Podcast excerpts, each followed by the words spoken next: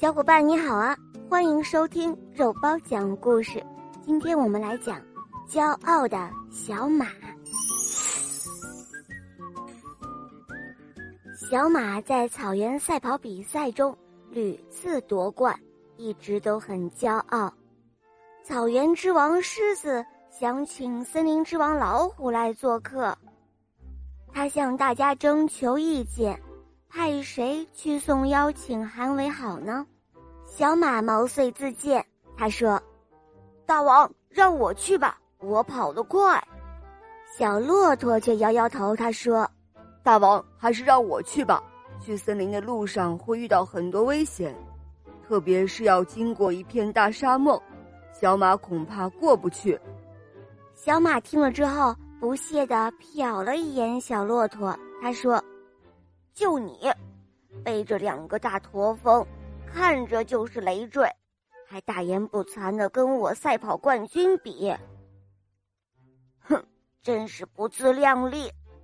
狮子笑着说：“这样吧，你们俩就一同去吧。”于是小马和小骆驼就一同启程了。小马轻松的走在前面，小骆驼驮了两个袋子。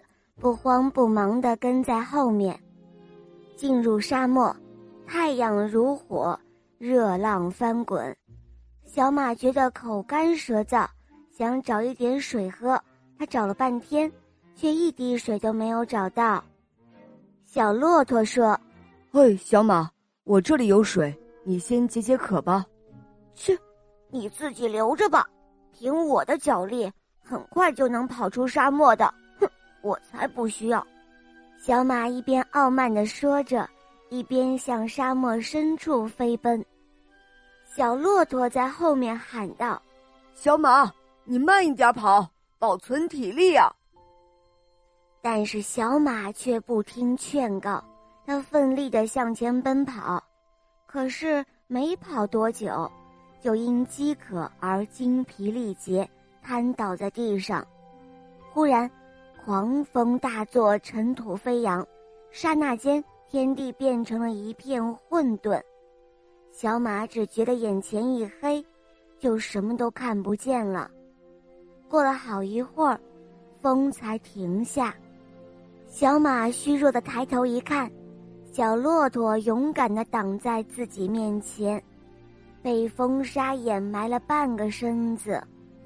要不是有小骆驼挡着，浑身无力的小马就被风沙给埋死了，小马感动得热泪盈眶。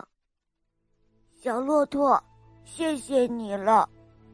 小骆驼说：“不客气的，我袋子里面有水和吃的，你吃一点东西，补充一下体力吧。”小马红着脸说：“我吃了你的东西，那你怎么办？”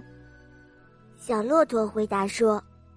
我背的这些食物本就是给你准备的，我的两个驼峰里储藏着丰富的营养和水分，几天不吃不喝都没有问题的。小马听了之后，不由得心头一热，泪水哗的一下就流了下来。